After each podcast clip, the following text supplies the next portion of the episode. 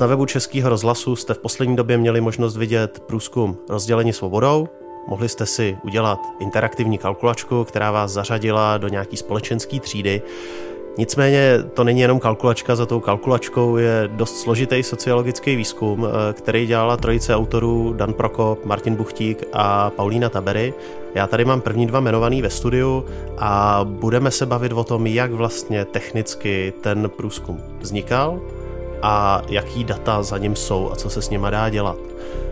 Jenom na úvod pro ty posluchače, kteří na to třeba nenarazili, eh, co ten výzkum vlastně zjišťoval, Dané?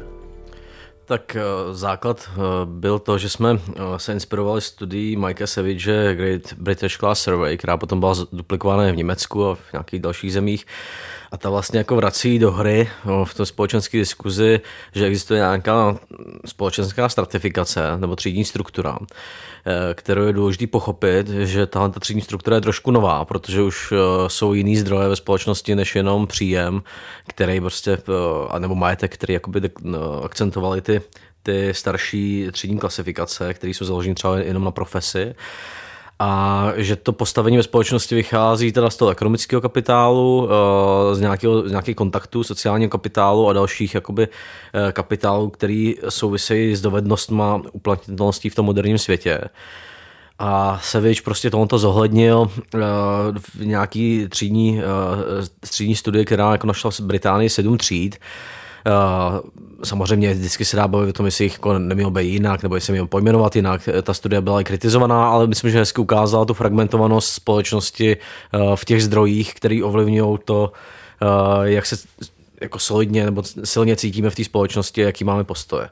A náš cíl, který do první Martina si bylo tohle jakoby ukázat, že existuje ta stratifikace nová i v Česku, která není závislá jenom na příjmu majetku.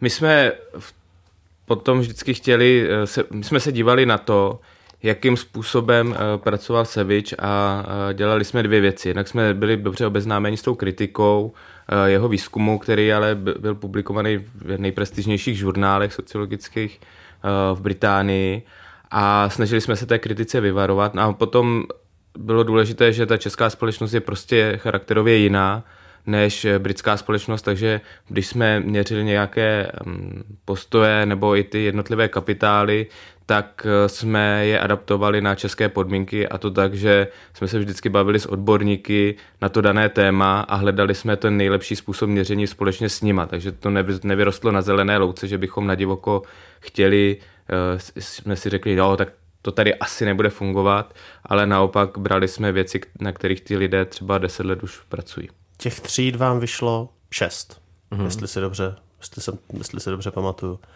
Proč zrovna šest, proč ne tři nebo dvanáct?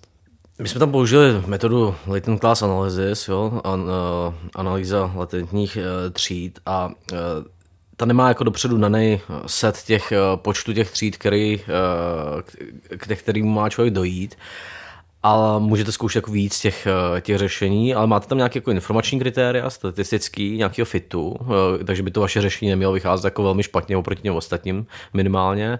A potom, eh, co jsme sledovali, je, že jsme zkoušeli jako víc variant toho řešení, podle toho, jak strukturujete ty kapitály, kolik děláte těch tříd. A vybrali jsme řešení, které se objevuje jako napříč těma, těma variantama, když upravujete ty parametry. Protože kdybychom vybrali řešení, kde je nějaká třída, která se objevuje třeba jen v jednom řešení z 15, tak by to bylo hodně nestabilní. Takže v tomhle tom jsme se snažili trošku přiblížit takovým tomu ensemble modelu, který vlastně uh, je nějakým průměrem nebo jakoby uh, zobecněním více modelů, že se objevuje napříč těma variantama. A samozřejmě kritérium je taky interpre- interpretovatelnost, protože ty, ty těch šest tříd jako velmi distinktivně odlišných Uh, oni samozřejmě existují, potom reálně jedinci jsou uh, blíž tomu ideálnímu typu nebo dál, jo, ale, ale jako interpretovatelnost je jako důležitý kritérium. Takže vy jste vyzkoušeli víc statistických modelů a vlastně dívali se na to v úvozovkách, který vyjde nejlíp. Tak a dívali jsme se na to, jaký, jak, jaká ta struktura těch tříd se projevuje napříč těma, těma řešeníma, kde upravujete různý parametry. Jo. Což je vlastně jakoby postup používaný v, tom, v těch ensemble modelech, trošku jako zjednodušený, že by to nemělo být důsledek nějakého jednoho nastavení parametrů, že tam dáte zrovna třeba sedmihodnotový rozdělení kapitálu a vyjde vám z toho jedna malá třída pozdělnická důchodců, která je důsledkem toho, že jste nějak nastrukturovali ty vstupní proměny. Jako. Ty jsi zmiňoval kapitály, k těm se ještě vrátíme. Nicméně podkladem nebo vstupem tady do té statistické práce eh, byl nějaký sociologický průzkum. Kolik lidí jste nabírali? My jsme eh, dotázali, nebo v tom eh, souboru analytickým je 4039 lidí. Dotázali jsme reálně víc lidí při kontrolách kvality a prostupnosti toho dotazníku jsme část těch rozhovorů vyřadili tak abychom si byli jistí, že ty všechny um, dotazníky byly jako vyplněny od začátku do konce tím samým člověkem, tak jak se má, uh, že byly správně pokládány otázky a podobně.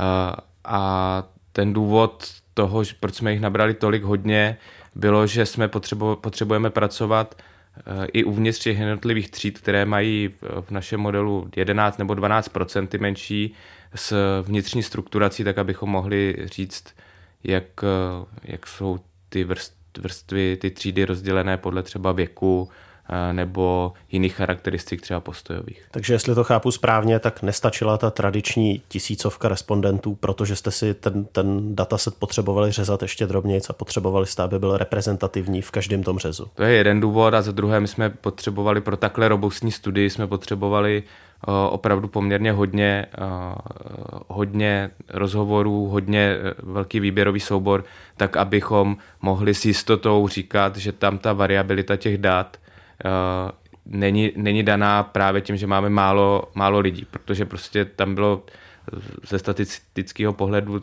hodně stupňů volnosti a proto ty modely byly poměrně složitý. Jakýma metodama jste nabírali ty lidi? To byly tazatele v ulicích? Použili jsme dvě metody základní, eh, jednak počítačové dotazování, osobní tazatele eh, a kavy metodu, to znamená eh, elektronický sběr dat přes, přes online panely. A kombinace těch dvou metod jsme použili, protože sama, sama, sám online sběr nedostačuje, protože tím pádem nezastihneš tu neinternetovou populaci nebo řídký uživatel internetu, takže my jsme vlastně dobírali uh, ty lidi, kteří nepoužívají internet uh, formou, online, formou osobního dotazování. To znamená, že někdo k ním přišel s tabletem nebo s počítačem, vyptal se jich, zapsal to. Přesně tak. Ještě tam možná dodám, že jsme tam udělali jako na český poměry spoustu takových, jako, proč jsme oba s Martinem dělali v, v těch sběračských agenturách, a teďka děláme spíš v analytických, dejme tomu, tak jsme, tak známe, nebo víme, co ovlivňuje kvalitu těch sběrů a udělali jsme tam spoustu jako kontrolních mechanismů. Takže třeba v tom online sběru jsme tam pouštěli jenom respondenty z těch online panelů, těch dvou agentur Mediana Stemmark, jo, který mají nejlepší online panely asi v České republice, ale navíc jsme tam pouštěli jenom respondenty, který byli zrekrutovaný buď to náhodným telefonickým sběrem, anebo osobním sběrem. To znamená, to znamená, že ty agentury nemohly použít respondenty, který se přihlásili do těch online panelů sami a podobně. Jo protože tyhle ty respondenti častěji jsou takový jako sběrači odměn nějaký a mohli by vychylovat tu strukturu, že jsme chtěli, aby ten zdroj těch respondentů i při tom online dotazování byl jako z toho přirozeného světa. Jo. Což si myslím, že se potvrdilo, že třeba příjmový rozdělení toho samplu úplně přesně odpovídá České republice, jo, těm decilům příjmu. A dělali jsme tam kontroly pozornosti, že prostě dvakrát během toho dotazníku máš otázku v, v tomhle řádku, vyplňte spíše ne Jo, a takový ty lidi, kteří už to klikají a nedávají pozor, tak tam dělají chybu a vyřadíme. V, v tom osobním sběru byly kontroly 100% nahrávek rozhovoru, takže tam nemohl si nějaký tazatel něco vymyslet. Takže tam bylo hodně jako opatření, aby jsme ten sběr měli co nejkvalitnější. A ty agentury to zvládly v docela krátké době, což takže to je jakoby hodně velký počin z toho, toho hlediska. Ty už jsi zmiňoval, že na základě tady těch dat se nejdřív spočetly nějaký kapitály, které vstupovaly potom do toho statistického modelu. Co ty kapitály jsou?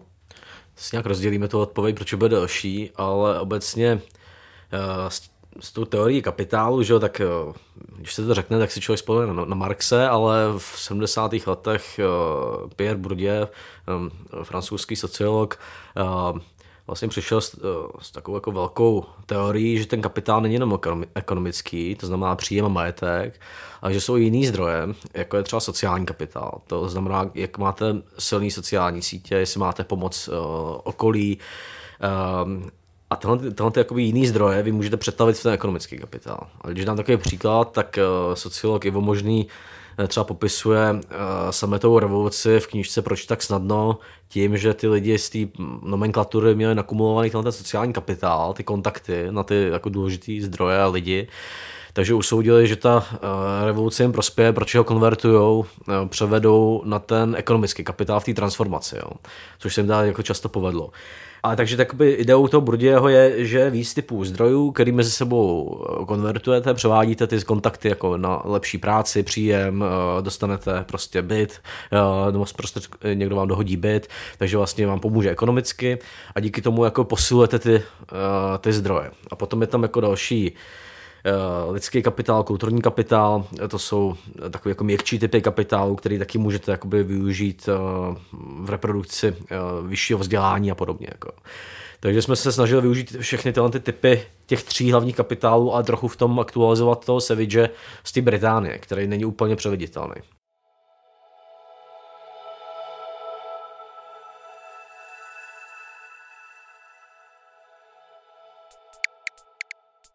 Zajímá vás, co hýbe českou politikou a společností? Pak pro vás máme podcast Vinohradská 12, kde každý pracovní den rozebíráme jedno téma víc do hloubky. Získáte tak přehled, který z běžného zpravodajství obvykle nedostanete. Vinohradskou 12 najdete všude tam, kde jste zvyklí odebírat svoje podcasty.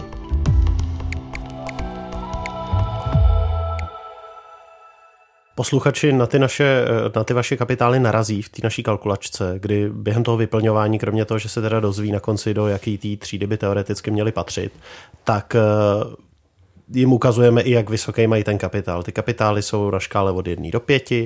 Určitě nám přišla spousta otázek, proč zrovna měříte nějaký kapitál zrovna takovouhle otázkou. Já jsem narazil na jako krásnou, proč kulturní kapitál měříte tím, jestli chodím na rokový koncerty, když já chodím na koncerty elektronické hudby nebo pořádám larpy, jak to, že zrovna tohle se mi tam nepočítá a zrovna rokový koncerty se tam počítají. Eh, jak byly volené otázky pro popis těch kapitálů? My tam máme šest různých kapitálů, to jsou to je tedy šest druhů zdrojů a každý byl konstruován uh, trochu jinak. Majetek a příjem byly konstruovány takže lidi si vybírali kategorie. Tam, tam je to hodně přímočarý, tam je kolik to hodně mám majetku, přímo, kolik mám peněz. A je to proto, že v té dotazové situaci je to citlivá otázka, na hmm. kterou respondenti často nechtějí odpovídat a my jsme nemohli to zkoumat nějak velmi detailně věnovat se tomu jako třeba Český statistický úřad, který vlastně rozparcelovává všechny ty typy příjmů, eh, ptá se řadou otázek a pak to rekonstruuje. A eh, vlastně vzali jsme právě podklady ze statistického úřadu, u toho příjmu jsme třeba zohledňovali eh, i velikost domácnosti, tak aby odpovídala tomu, co ty, co ty lidi ve skutečnosti, jakým, jakým tím množstvím peněz na hlavu disponují tak to je jedna věc. Pak je tam sociální kapitál. Sociální kapitál má dva takové druhy. Podle teorie máte jakoby přemostěvací kapitál, to jsou různé vazby, kontakty a takové věci, které vy můžete využít eh, pro, právě proto, když nemáte peníze nebo nepotřebujete utrácet peníze na to, abyste eh, je aktivovali, když třeba hledáte práci nebo hledáte řemeslníka, nebo v rodině je někdo nemocný a vy potřebujete dostat zvláštní péči nebo alespoň náhled nějakého druhého odborníka. Tak je dobrý zná doktora. Tak je dobrý zná doktora, přesně tak. A tady ten sociální kapitál jsme převzali od Jiřího Šafra, což je člověk eh, v sociologickém ústavu, který se právě sociálním kapitálem dlouhodobě zabývá a e, má několik těch modelů a vzali jsme ten jeho nejaktuálnější, s ním jsme pracovali. Druhý typ sociálního kapitálu je takový propojovací, my mu říkáme pomáhající. Hledali jsme, ta teorie zatím je, že vlastně vy nepotřebujete jenom ty široké kontakty, ale potřebujete mít i zázemí, zejména v době, kdy se nemáte dobře, ať už fyzicky, to znamená, jste nemocný nebo eh, někdo z vaší rodiny je nemocný a potřebujete týden pomáhat eh, psychicky, to znamená, dávám nějakou podporu a taky, taky odborně. Tam jsme zase hledali, jestli vám dá nějakou jako odbornou radu ten člověk. Právník, a, finanční poradce a, a podobně. A kolik, kolik takových lidí ve svém okolí máte. Potom my jsme v původní teorii jsme ještě uvažovali i to, že jak ty sítě jsou strukturované, jestli pochází třeba jenom z rodiny nebo ze sousedství a z přátelských vazeb, ale ukázalo se, že to vlastně nehraje roli. Takže i proto jsme použili tady ten nejmenší možný počet otázek. A to vlastně je jako důležitý zmínit, že my samozřejmě víme, že bychom se rádi ptali třeba i desítky minut na jeden typ toho kapitálu, ale není to možný a proto musíme velmi pečlivě vybírat jednotlivé otázky, které nejlíp na celé populaci, na úrovni celé populace indikují to, že ten člověk daný kapitál nebo zdroj má nebo ho nemá. A snažíme se to udělat tak, aby to bylo robustní, proto jsou tam jako různé ty položky. A v tomhle ohledu eh, samozřejmě na, jako není to diagnostický nástroj eh, nějakého psychologického typu, kdy prostě musíte říct, jestli ten člověk uh, může vykonávat třeba určitou profesi nebo ne. My se pohybujeme na hrubší úrovni, ten model je prostě méně podrobný právě proto, že si nemůžeme dovolit ty lidi dotazovat několik hodin. Proto, proto jsou tam rokový koncerty, který pořád jako v populaci buď navštěvuje, nenavštěvuje rozhodně větší množství lidí, než jako třeba LARPy nebo koncerty nějaký obskurní elektronické hudby. Jo, proto jsou tam eh, ty rokový koncerty, kterým se ještě dostanu a proto třeba v tom takzvaným pozičním generátoru, to je jaký profese znáte. My jsme měli, myslím, 12 profesí, jo. Uh, jsou i verze, kde máte 30 profesí. Uh, pointa je taková, že se tam kombinují profese s různou prestiží a hodnocením, které jsou různě jakoby uh, prostě prestižní. Oni mají nějaký index, prostě, který pochází právě z toho, jak jsou prestižní, jak jsou zaplacený, jaký vzdělání potřebujete a podle toho vypočítáte jakoby robustnost té sociální sítě vlastně. Jo.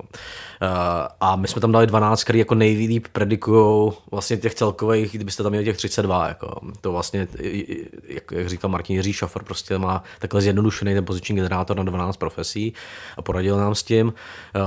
Zajímavá inovace oproti Savageovi z Británie byla to, že Savage tam má Eh, prestiž sociální sítě a šířku eh, a trošku to jde proti sobě, protože když máte širokou sociální síť, tak máte menší její průměrnou prestiž, protože vám to stáhnout. Jo, když znáte lékaře uklízečku, tak eh, v tom to průměrný prestiž skončíte hůř, než znáte jenom lékaře. Proto to se vidžové studie trošku uměle jakoby rozděluje lidi na ty, kteří mají prestižní síť a, a, a velkou síť. Jako. My jsme to podle mě třeba v tomhle tom jednom bodě jsme to udělali trošku líp, že tam je kombinovaný ukazatel robustnosti té sociální sítě. Takže jsme se snažili, jak, jak říká Martin, eh, trošku reagovat na tu kritiku. Jo. A pointa teda to, že je tam vybraný omezený set eh, proměny, který predikují třeba v těch větších výzkumech nejvíc odhadují ten sociální kapitál, kulturní kapitál. A ten kulturní kapitál Eh, jsme dělali tak, že tam bylo nějakých eh, zhruba 30 aktivit, jo, na kterých je udělána faktorová analýza. A těch 30 aktivit jsme vybírali eh, jako z minulých výzkumů, který měří ten kulturní kapitál. A pointou toho kulturního kapitálu je, že to je nějaká latentní proměna, skrytá proměna kulturní aktivity, která souvisí s tím, že se dokážete vlastně i zařadit do těch vyšších tříd. Jo. Že když máte, když to když máte majetek a příjem a posloucháte Evu a Vaška, tak prostě vás jako tak jednoduše nepřijmou v těch vyšších třídách. Jo.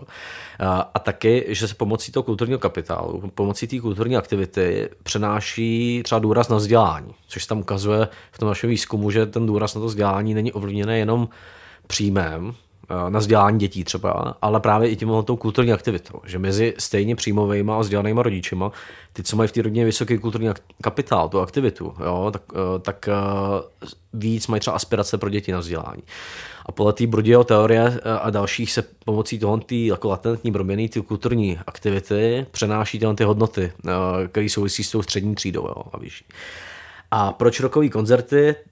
My jsme tam udělali ta, jakoby, faktorovou analýzu, která odhalila, že vlastně v Česku existuje eh, jedna hlavní latentní proměna té kulturní aktivity, která, eh, že se nedá rozdělit to, že by byli lidi, kteří mají takový ten highbrow kulturní kapitál, ten vysoký, chodí do divadel, eh, do muzeí a podobně, a potom lidi, kteří mají ten, takový ten lowbrow, ten jakoby modernější kulturní kapitál, že chodí na rokové koncerty, koukají na quality TV a podobně. Tak to má Savage v té britské studii. Jo. A u nás to jako moc neexistuje, u nás buď to jste kulturně aktivní, nebo spíš ne. Jako.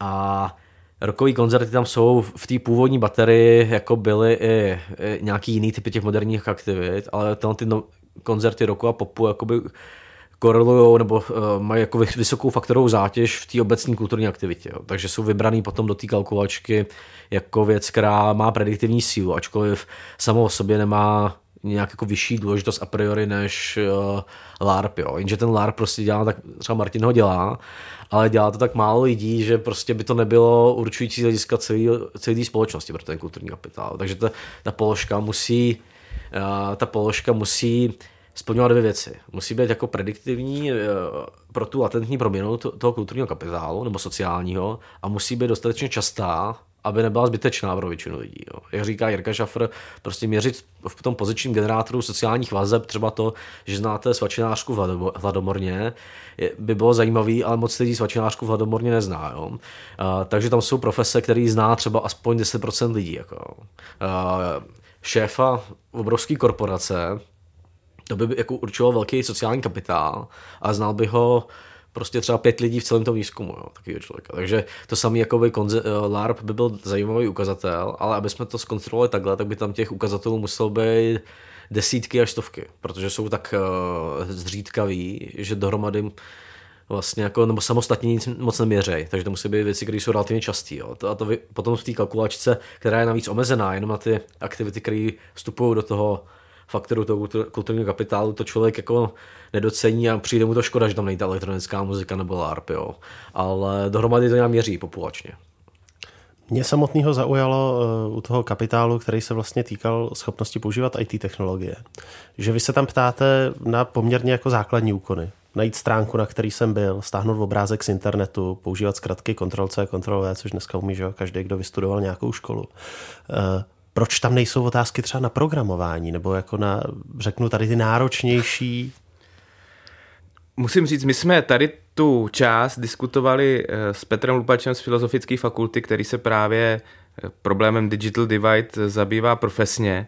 A Jenom co je to ta Digital Divide? To je digitální propast, to je rozdíl mezi tím, eh, jak kdo používá a nepoužívá digitální technologie, respektive jakým způsobem je používá. A taky nás překvapilo, že jsou tam vlastně takhle jednoduchý úkony, ale Petr nás na datech teda přesvědčil a ukázalo se, že to je funkční rozdělení, že vlastně právě to schopnost programovat je velmi specifická a zároveň to spíš odkazuje k nějaké, eh, nějakému profesnímu zařazení eh, a tím pádem to bude hodně korelovat třeba s ekonomickým kapitálem a, a dělalo by to tam eh, v uvozovkách jako neplechu právě takováhle proměna. A ukazuje se, že právě ty proměny které se můžou třeba posluchačům tady specializovaného podcastu zdát eh, triviální, tak vlastně jsou docela diferencující v české společnosti. Obecně v, tom Digital Divide Petr Lubač tam měří jakoby frekvenci nějakých činností na tom internetu.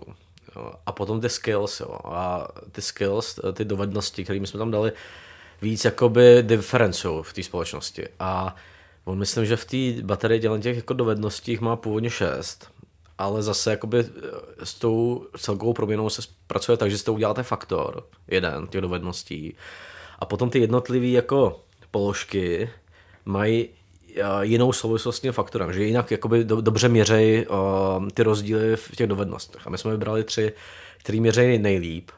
A ono se zdá, že prostě stáhnout obrázek z internetu je prostě banální nám, protože všichni jako jak tady sedíme, patříme do nějaké části té společnosti. Ale tam to jako diverzifikuje silně prostě jo, v té třídní studii. Tam ta schopnost, eh, nebo sada těch schopností. My, my ještě jako dodáme, že zase i v tom, tom kapitálu nepři, nepřihlížíme k té položce jako jednotlivý, ale k nějaký jako sumě eh, těch dovedností, který má ten člověk, jo, který zahrnoval teda ICT a jazykové dovednosti jako nějaké věci, které ovlivňují uplatnitelnost v tom moderním globalizovaném světě. Takhle jsou spočeny ty kapitály. To znamená, každý, kdo ten dotazník vyplní, tak dostane tu svoji šestici kapitálu a ty kapitály následně vstupují do toho LCA modelu, o kterém už jsme mluvili.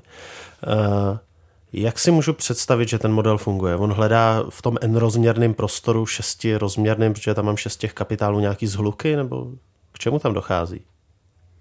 A ta uh, analýza latentních tříd funguje trochu podobně jako třeba faktorová analýza, ale nehledá strukturu v proměnech, ale v případech. a přiřazuje každému tomu případu. Ona má jako teorii, že není to takový nějaký black box jako zhluková analýza, kde prostě zmáčknete tlačítko a ono se teda něco stane, protože se hledají a priorní blízkosti, podobnosti těch jednotlivých případů, ale e, vychází z toho, že tam je nějaká latentní proměna, která e, propojuje právě ty proměny, ty manifestní, to znamená v našem případě šest těch kapitálů a hledá a teprve v nich hledá strukturu, přičemž každý ten jeden eh, toho každého jednoho člověka, každý ten jeden případ přiřadí do té dané třídy, my máme šest tříd, tak eh, přiřadí s nějakou pravděpodobností a my ho potom eh, přiřadíme do té třídy, ve které má vypočtenou tu pravděpodobnost nejvyšší. Já ještě dodám, rozdíl oproti té běžné klastrové analýze, která, jakoby, jak říkáš, hledá tu blízkost, blízkost v tom prostoru, je, že tahle ta analýza umí pracovat i s eh, jako kategoriální proměnou, eh, která není eh, prostě 0 až 100 škálová proměna.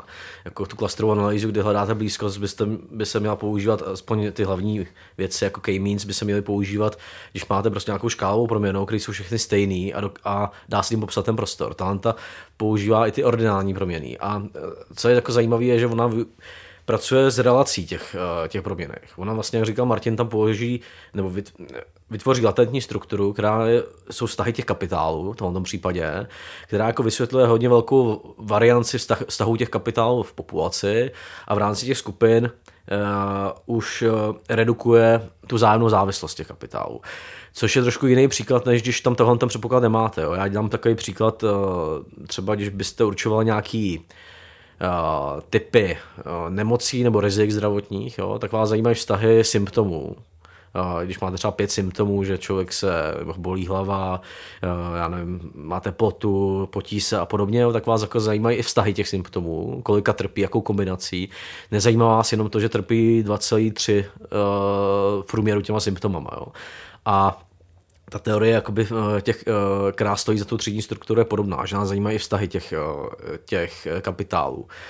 Eh, a nejenom to, že má jako v průměru 2,7 těch kapitálů, protože se ukazuje, že některé věci ovlivňuje ten kulturní kapitál, některý ten sociální kapitál, některé jejich kombinace, takže je důležité zkoumat i ty vztahy, nejenom to, že jich má 2,7 a jeden jich má 5,3 v průměru. Jako. Což vy jste zmiňovali, že každý ten člověk na, zá, na základě vlastně vyhodnocení tím modelem dostane nějakou pravděpodobnost, jakou spadá do té své třídy. Nicméně může být na rozhraní mezi dvěma hmm. třídama, což pravděpodobně odpovídá na poměrně často otázku, že nám někdo psal, mně to vyšlo nějak, ten průzkum, a já neodpovídám tý jako průměrný personě v tom mém průzkumu. Psala mi nějaká paní, že byla zařazená do té nastupující kosmopolitní, což si hmm. prostě tady všichni můžeme představit jako ajťáka z velkého města, mladýho. A ona říkala, no mě 77 let, prostě jak to, že jsem tady, když já bych měla být spíš ta etablovaná a už jaksi na konci života nebo v té pozdní fázi. Hmm. Tam jsou jako dva problémy. Jedna je teda, že to jsou takový, jako pořád to jsou ideální typy, kterým se blížíte nebo ne. Jako.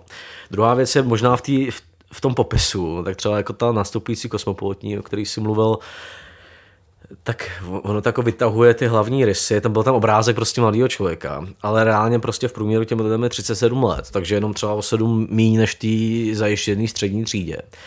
A jsou typický kombinací těch kapitálů, jo? že mají jako vysoký ty uh, neekonomický kapitál, kulturní, sociální, lidský, vysok, relativně vysoký příjem a většinou, a to říkám to většinou, ještě nenakumulovali ten majetek. Jo. Že tam třeba v tom kvintilovém rozdělení toho majetku bylo nějakých 20% v tom nejvyšším kvintilu a většina v tom čtvrtém nebo pátém. Jo. Tím se uh, liší od té zajištění střední třídy, která byla dominantně v tom, v tom pátém kvintilu. Jo. Ale jako prostě člověk, který má hodně vysoký ty příjem a ty neekonomické kapitály a má, jako má i vysoký majetek, tak jakoby je vlastně blízký té třídě, protože se shoduje s většinou těch charakteristik. Jo. Takže uh, potom ten strom toho života je jako košatej a některý lidi padali sem, některý lidi, uh, takže byli třeba, se cítili moc starý na ten popis, protože ten popis jako Uh, vytahuje ten hlavní rys, což je jakoby to, že ta třída může stoupat díky tomu, že má ty vysoký neekonomické kapitály a že je v průměru je 37 let. A prostě jestli ta paní má to, takovou strukturu těch kapitálů, tak uh, tak eh, vlastně tam spadá. Jo. Potom je samozřejmě otázka, jestli je to dobře popsaný, jestli je dobře zvolený ten název, jestli to jako eh, nemá akcentovat spíš jiný jako aspekt, jo, což je vlastně uh, většiná hra, jak to dobře pojmenovat, aby to vlastně ta interpretace v těch očích veřejnosti odpovídala. Ale myslím, že to není chyba. Jako, není to chyba toho modelu, je to prostě věc, která se týká toho, že to platí jako na společenskou skupinu a, jednotlivci se od toho víc a méně odchylují a toho, že v té interpretaci může být výrazný něco, co není jedinou uh, a nutnou charakteristikou. Jo? Jakože ne všichni uh, v té zajištění kosmopolitní třídě uh, jsou mladí a, a nemají žádný majetek a podobně. Jako.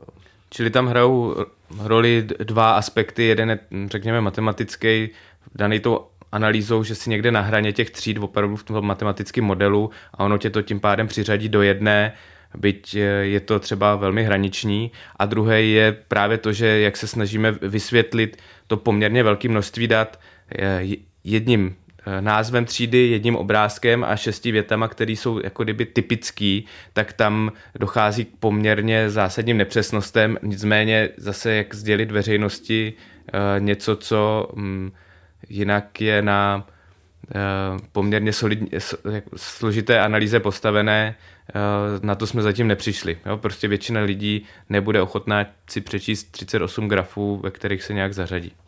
Ale myslím, že, že u té paní samozřejmě neznám, jo, ale, ale i u starších lidí, prostě když máte, abyste skončil třeba v té třídě, ty nastupující kosmopolitní, eh, taky prostě ona je typická tím, že v velkých městech, jo, takže by se místo kosmopolitní taky dalo říct metropolitní.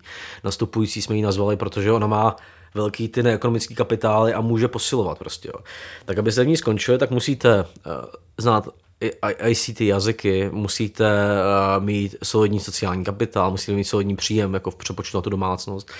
Což třeba pro drtivou většinu uh, lidí v tomto věku nepatří, neplatí. Jo. A i když máme 60 a máte takovou strukturu těch kapitálů, a říkáte si, já nejsem prostě žádná takováhle třída, tak vlastně pro vás platí to, že kdybyste chtěl, tak můžete ještě získávat jakoby, uh, lepší postavení. Že v, například, když přijde nějaká nadnárodní firma a já budu uh, člověk, který má tyhle ty kapitály, tak jakoby se výrazně snáž dostanu do nějaký jako silný pozice i v 60 letech, než člověk, který má stejný majetek, stejný příjem a tyhle kapitály nemá. Jo. Takže jako to nastupující, vy můžete být nastupující v 60, jako v tomto, v tomto případě. Jo. Můž, uh, můžete využívat výhod toho globálního světa víc, jo. Uh, digitalizovaného. Takže vlastně uh, nemusí vám být 25 let prostě. Jo.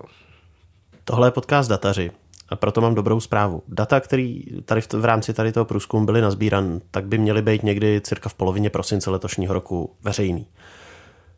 Jaký vás napadají nějaký jejich další využití, až ten dataset bude ležet na webu, co by vlastně s ním někdo mohl provádět? Určitě může spočítat jinou třídní strukturu, než jsme spočítali my. Eh, myslím, že se nebude fakticky výrazně lišit. Eh, může se tam hrát s proměnými, který jsme, eh, se kterými my jsme potom hm, sice pracovali, ale třeba nejsou zveřejněný, jsou tam dílčí proměny jako otázky na poste třeba k Evropské unii, nebo právě ta typologie toho, odkud berete svůj eh, blízký sociální kapitál, jestli ho berete ze sousedství nebo z eh, přátelských vazeb.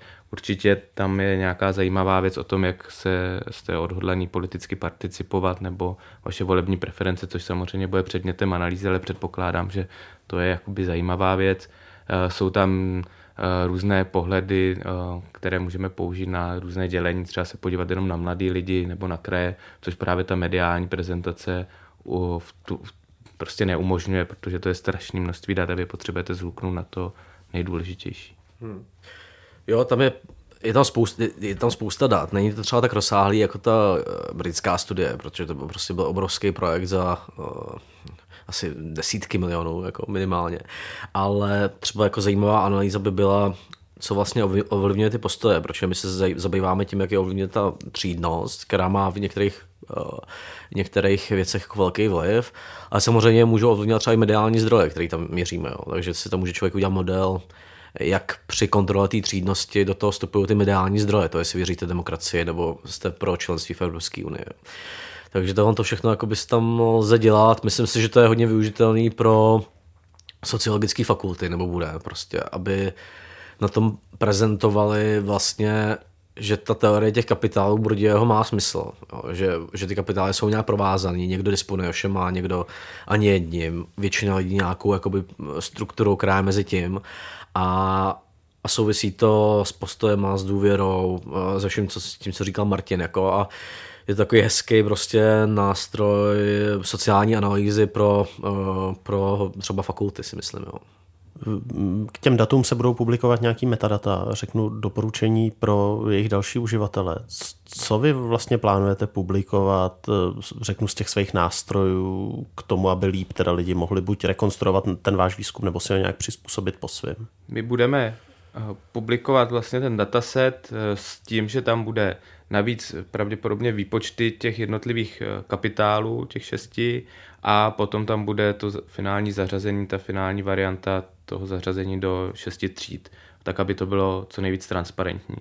Co tam nebude, ty data z hlediska GDPR musí být anonymizovaná, takže my budeme řešit, jakým způsobem a jaké proměny tam budeme dávat tak, aby v žádném případě nebylo možné identifikovat jednotlivého člověka, protože když známe kombinaci obce, věku, vzdělání, pohlaví a povolání, tak tam technicky ten člověk hm, identifikovatelný je, nicméně tady ta anonymizace, to znamená umazání některých eh, ne tak klíčových proměných je eh, naprosto standardní ve, ve všech zveřejňovaných datech.